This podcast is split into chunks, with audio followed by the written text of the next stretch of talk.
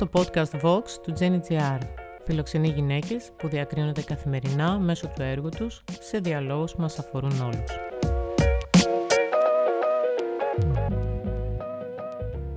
Σε αυτό το Vox κοντά μας είναι η Νίκη Αραπατζή, μια νέα δυναμική γυναίκα, δικηγόρος και πρόσφατα μητέρα μιας κόρης.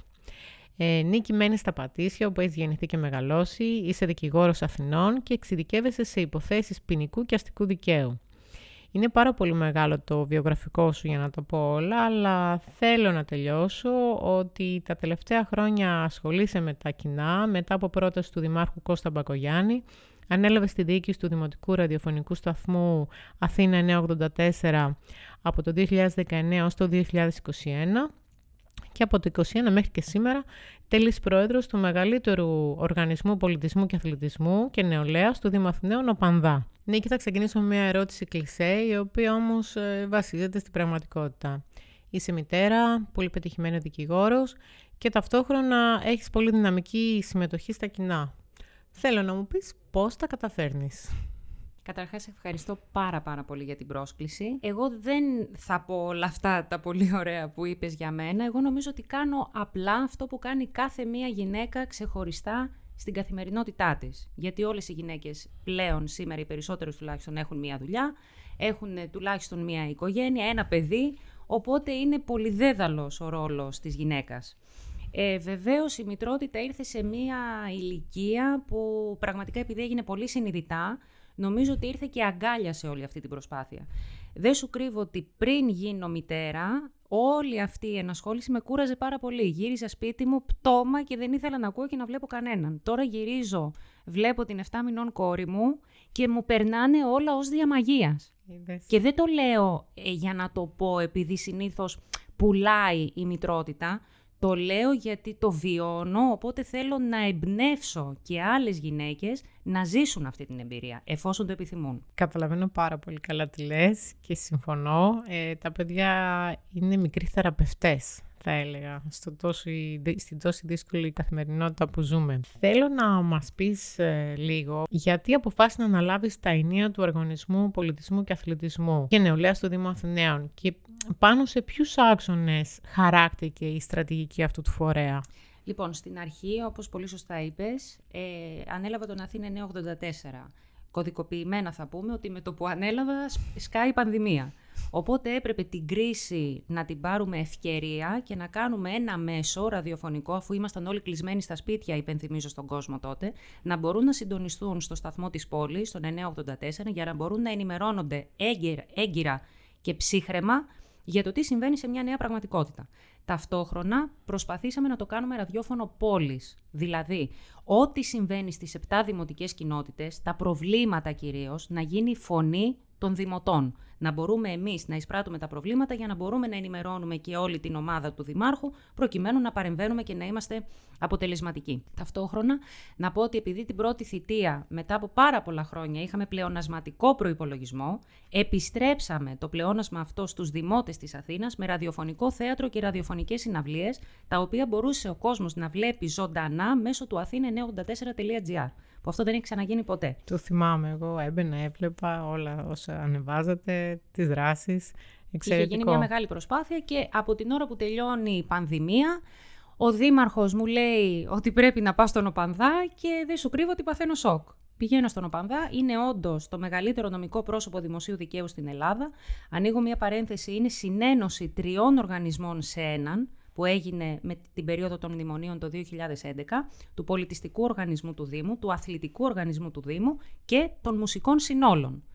Οπότε είμαστε σε μια περίοδο, ξαναβγαίνουμε στον κόσμο και έπρεπε ταυτόχρονα να μπορούν να δίδονται παράλληλες μάχες και στους τρεις τομείς. Γιατί προφανώς τα πράγματα δεν είναι ιδανικά πλασμένα. Υπήρχαν πολλά προβλήματα και πολλές παθογένειες που προέρχονται από δεκαετίες πριν για διάφορους λόγους.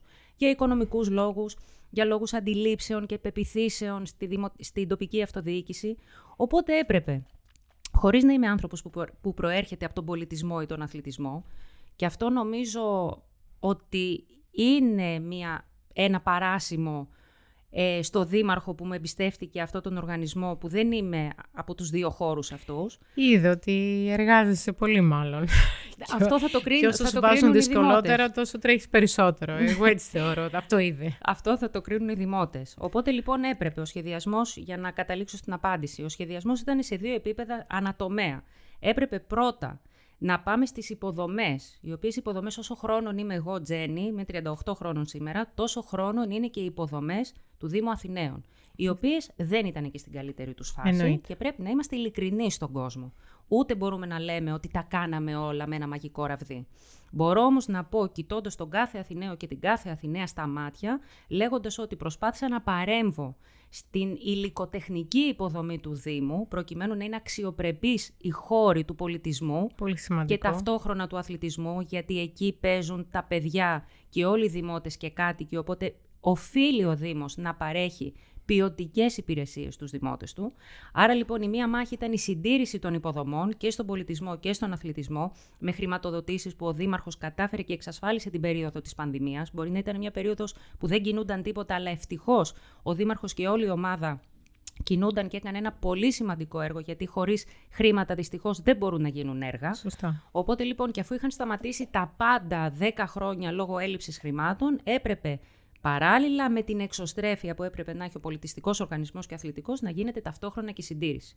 Γίνανε όλα; Προφανώς δεν έγιναν όλα. Προφανώς όμως ξεκίνησαν σε υγιείς βάσεις, σε γερά θεμέλια, ούτως ώστε να μπορεί να συνεχίσει το έργο για να μπορέσει και ο τελευταίος χώρος του Οργανισμού Πολιτισμού, Αθλητισμού και Νεολαίας, που είναι 174 να ξέρετε αριθμητικά, για να μπορέσουν την επόμενη θητεία να ολοκληρωθούν όλοι. Ξεκινήσαμε τώρα, ενώ τα δύο προηγούμενα χρόνια και μέχρι το τέλος της ε, θητείας που έρχεται ε, θα έχουν ολοκληρωθεί. Άρα Όλοι. οι προτεραιότητες και οι δράσεις τα τελευταία δύο χρόνια ε, είναι σε ό,τι αφορά ταυτόχρονα την εξωστρέφεια και τη συντήρηση. Ακριβώς. Σωστά. Πρώτον η συντήρηση λοιπόν για να έχουμε ασφαλείς υποδομές στους δημότες όσο οφείλουμε και ταυτόχρονα η μάχη της εξωστρέφειας. Εγώ θέλω να σας πω ότι τον ΟΠΑΝΔΑ πάρα πολλοί κόσμος δεν τον ήξερε. Έλεγα Γεια σας είμαι πρόεδρος του ΟΠΑΝΔΑ. Και τι σημαίνει ΟΠΑΝΔΑ. Έχεις δεν τον δίκιο. ήξερε ο κόσμος. Ναι. Ήταν, είναι λοιπόν ο πολιτιστικός οργανισμός. Άρα προσπαθήσαμε και κάναμε πράγματα να γίνουμε γνωστοί στον κόσμο, αλλά κυρίως να προσφέρουμε πολιτισμό δωρεάν στις γειτονιές. Γιατί όλοι Που είναι εμείς πάρα πολύ σημαντικό. στη Δημοτική Αρχή έχουμε μια φιλοσοφία. Αθήνα δεν είναι μόνο το κέντρο. Δεν είναι Ακριβώς. μόνο το Σύνταγμα, δεν είναι μόνο του Ψηρή, δεν είναι μόνο η Τεχνόπολη.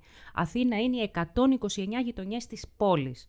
Με τις ιδιαιτερότητες της η κάθε μία αναδημοτική κοινότητα, με όλες τις ε, διαφορές που υπάρχουν, που, έχουμε, που έχουν ε, υποστεί μάλλον οι γειτονιές όλα αυτά τα χρόνια και όσοι έχουν γεννηθεί και έχουν μεγαλώσει στην Αθήνα βλέπουν αυτές τις διαφορές. Πολύ σωστά. Οπότε λοιπόν τι κάναμε τα δύο τελευταία καλοκαίρια. Κάναμε ένα θεσμό, θεσπίσαμε ένα θεσμό που λέγεται Όλη η Αθήνα μία σκηνή. Τι σημαίνει αυτό, ότι δεν χρειάζεται ο Δημότης να πάει σε ένα θέατρο ή να πάει σε ένα πολιτιστικό χώρο για να δει ένα δρόμενο και να πληρώσει. Φέραμε εμείς τον πολιτισμό στη γειτονιά των πιο πυκνοκατοικημένων περιοχών αναδημοτική κοινότητα. Α, Σε 60 σημεία σε όλη την Αθήνα, σε κάθε δημοτική κοινότητα. Παράλληλα, τα Χριστούγεννα, δύο Χριστούγεννα τώρα, φέραμε χριστουγεννιάτικα χωριά πάλι στις πιο πυκνοκατοικημένες περιοχές του Δήμου, σε κάθε δημοτική Γιατί υπήρχε κοινότητα. μόνο στην Τεχνόπολη. όλα Μόνο αυτά στην τα Τεχνόπολη το χρόνια. Christmas Factory, πολύ Ναι. σωστά, ή στο Ζάπιο ή στην πλατεία Κλαθμόνο. Ισχύει ότι τις τελευταίες μέρες ανακοινώθηκε μεταξύ άλλων και η έναρξη των προπονήσεων αυτοάμυνας για παιδιά και ενήλικες. Βεβαίως, αυτές είναι οι ακαδημίες του ΟΠΑΝΔΑ, όπου ούτως ή άλλως εκεί το προσωπικό του ΟΠΑΝΔΑ και οι γυμναστές μας, και θέλω πραγματικά να τους ευχαριστήσω, δίνουν μια πολύ μεγάλη προσπάθεια. Ξέρεις, είναι, είναι πολύ σημαντικό γιατί αυτό απασχολεί όλο τον κόσμο και Φυσικά. ειδικά τους γονείς για τα παιδιά. Και θέλω να σε ρωτήσω πόσο πιστεύεις ότι αυτό θα βοηθήσει στην αντιμετώπιση του κινδύνου ώστε να μην ξαναυπάρξουν εύκολα θύματα επίθεσης; Βλέπουμε τι γίνεται με τους έφηβους. Είναι γεγονός, γιατί το παρατηρούμε όλοι, είναι ένα κοινωνικό φαινόμενο ότι δυστυχώς οι έφηβοι έχουν μία αγριότητα. Είναι εποχές που Είναι δεν θυμωμένα είναι εύκολες, τα είναι παιδιά. θυμωμένοι. Ακριβώς. Εμείς λοιπόν τι οφείλουμε να δώσουμε στους εφήβους, οφείλουμε να δώσουμε ασφαλείς χώρους και υποδομές και δυνατότητες να μπορούν να περνάνε δημιουργικά τον χρόνο τους. Μία, εγώ θα σας πω, από τις αιτίες του θυμού είναι και το γεγονός ότι οι χώροι άθλησης ήταν εγκαταλελειμμένοι. Σωστά. Θα σας θυμίσω ότι οι φυτευτοί Άλλοι έχουν μεγαλώσει με τη φυτευτή στα πατήσια και κάποιοι άλλοι δεν τη ζήσανε καν γιατί απλά ήταν εγκαταλελειμμένο το γήπεδο. Τώρα, αν πάτε στη φυτευτή, θα δείτε ότι πλέον υπάρχουν πάρα πολλά παιδιά και πάρα πολλές ομάδες που χρησιμοποιούν πάλι το γήπεδο μετά από πάρα πολλά χρόνια, μετά από 15 χρόνια εγκατάλειψης. Ένα ενδεικτικό παράδειγμα. Άρα λοιπόν οφείλεις να δίνεις ασφαλείς υποδομές και δυνατότητες για δημιουργική απασχόληση, να εκτονώνονται τα παιδιά.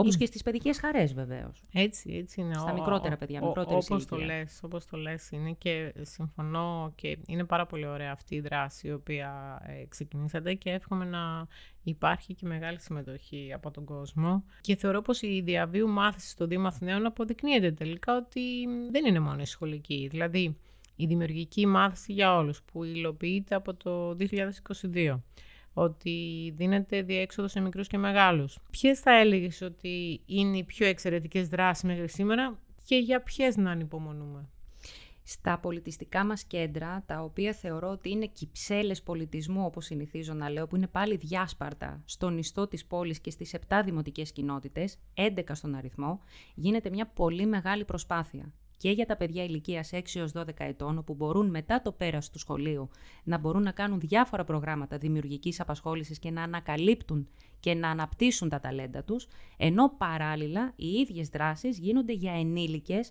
όπου εγώ θα σας πω το εξής απλό ενήλικες που μπορεί να έχουν ένα προσωπικό πρόβλημα, ένα οικογενειακό πρόβλημα, ένα οικονομικό πρόβλημα, αντί να είναι περιχαρακωμένοι μέσα σε τέσσερις τείχους, βρίσκουν διέξοδο να πάνε να κάνουν μια δημιουργική απασχόληση. Θα σας πω ένα παράδειγμα. Είναι ψυχοθεραπευτικό Ακριβώς. η δημιουργική απασχόληση, όπως θεωρώ ότι και η θελοντική απασχόληση είναι, είναι ψυχοθεραπευτική. Σωστά, πολύ, πολύ σωστή παρατήρηση. Εγώ θα το λέω Πραγματικά γιατί μου έκανε εξαιρετική εντύπωση. Το καλοκαίρι πήγα στο πολιτιστικό κέντρο των Εξαρχείων να παρακολουθήσω την προσπάθεια που έκαναν οι ενήλικες του κινηματογραφικού εργαστηρίου από τον Οκτώβριο μέχρι τον Μάιο.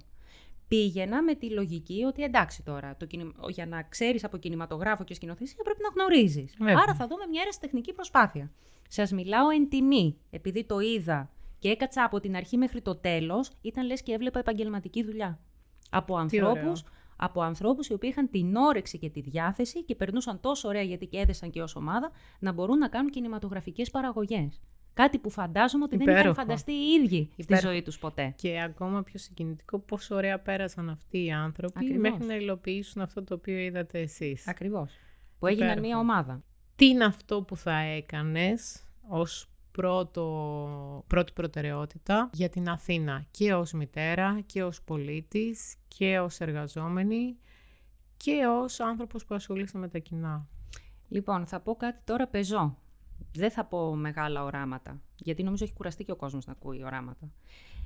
Εγώ αυτό που αντιλήφθηκα ότι είναι το μεγάλο πρόβλημα στο Δήμο Αθηναίων είναι η τεράστια γραφειοκρατία Και οι πολύ μεγάλες αγκυλώσεις και οι πολύ μεγάλες αγκυλώσεις, σωστά, της δημόσιας διοίκησης.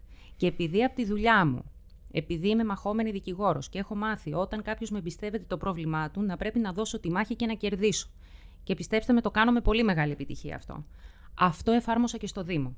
Δηλαδή προσπάθησα να μειώνω όσο το δυνατόν αυτές τις πολυδέδαλες γραφειοκρατικές διαδικασίες για να γίνει το αυτονόητο, να φτάνει η υπηρεσία στο δημότη. Αυτό λοιπόν για μένα είναι το νούμερο ένα και αυτό θα συνεχίσω να κάνω, που νομίζω ότι το κάνω αποτελεσματικά, θα συνεχίσω να το κάνω και στην επόμενη θητεία, αν με εμπιστευτεί και πάλι ο κόσμος. Σου εύχομαι καλή επιτυχία και καλή δύναμη. Ευχαριστώ πάρα πολύ. Ευχαριστώ πολύ για την ωραία συνέντευξη.